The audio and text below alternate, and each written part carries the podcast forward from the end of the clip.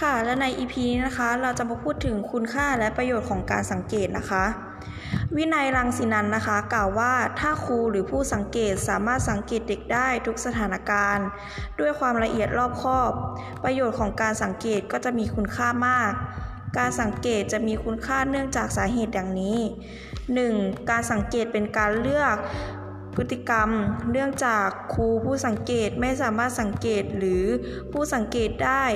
สังเกตพฤติกรรมที่พิจารณาว่ามีความสำคัญสำหรับเด็ก และที่จะนำมาช่วยเหลือแนะนำเด็กได้ การที่ครูเลือกและสังเกตเฉพาะพฤติกรรมที่มีความหมายนั้น จะทำให้ครูสามารถใช้เวลาสังเกตพฤติกรรมได้อย่างละเอียดถี่ถ้วน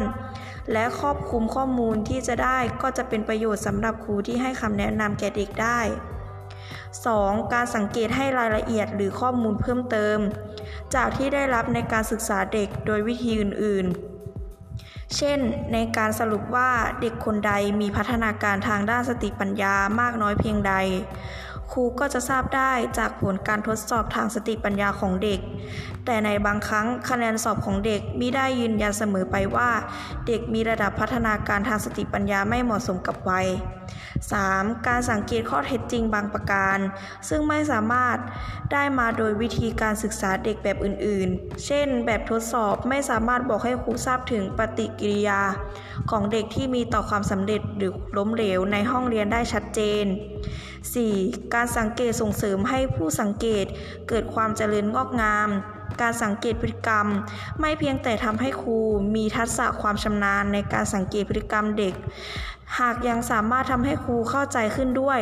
ทั้งนี้เพราะครูได้อภิปรายข้อสังเกตของตนกับครูคนอื่นๆ หรือผู้ที่มีความชำนาญเกี่ยวกับเด็กแล้ว ก็จะช่วยส่งเสริมทักษะและความเข้าใจเด็กได้ดีขึ้น เพราะครูหรือผู้สังเกตที่รอบคอบมักถามตนเองเสมอว่าทำไมเด็กคนนี้จึงมีพฤติกรรมดังที่เป็นอยู่ จากการตอบคำถามนี้ครูก็จะเข้าใจพฤติกรรมของเด็กได้ดี และเกิดความเจริญงอกงามในตนเองค่ะสำหรับ EP นี้ก็จะเป็น EP สุดท้ายนะคะ หวังว่าทุกการนำเสนอที่ผ่านมาจะเป็นประโยชน์ให้แก่พ่อแม่หรือผู้ปกครองไม่มากก็น้อย หากมีข้อผิดพลาดประการใดก็ขออภัยไว้ณที่นี้ด้วยค่ะ ขอบคุณค่ะ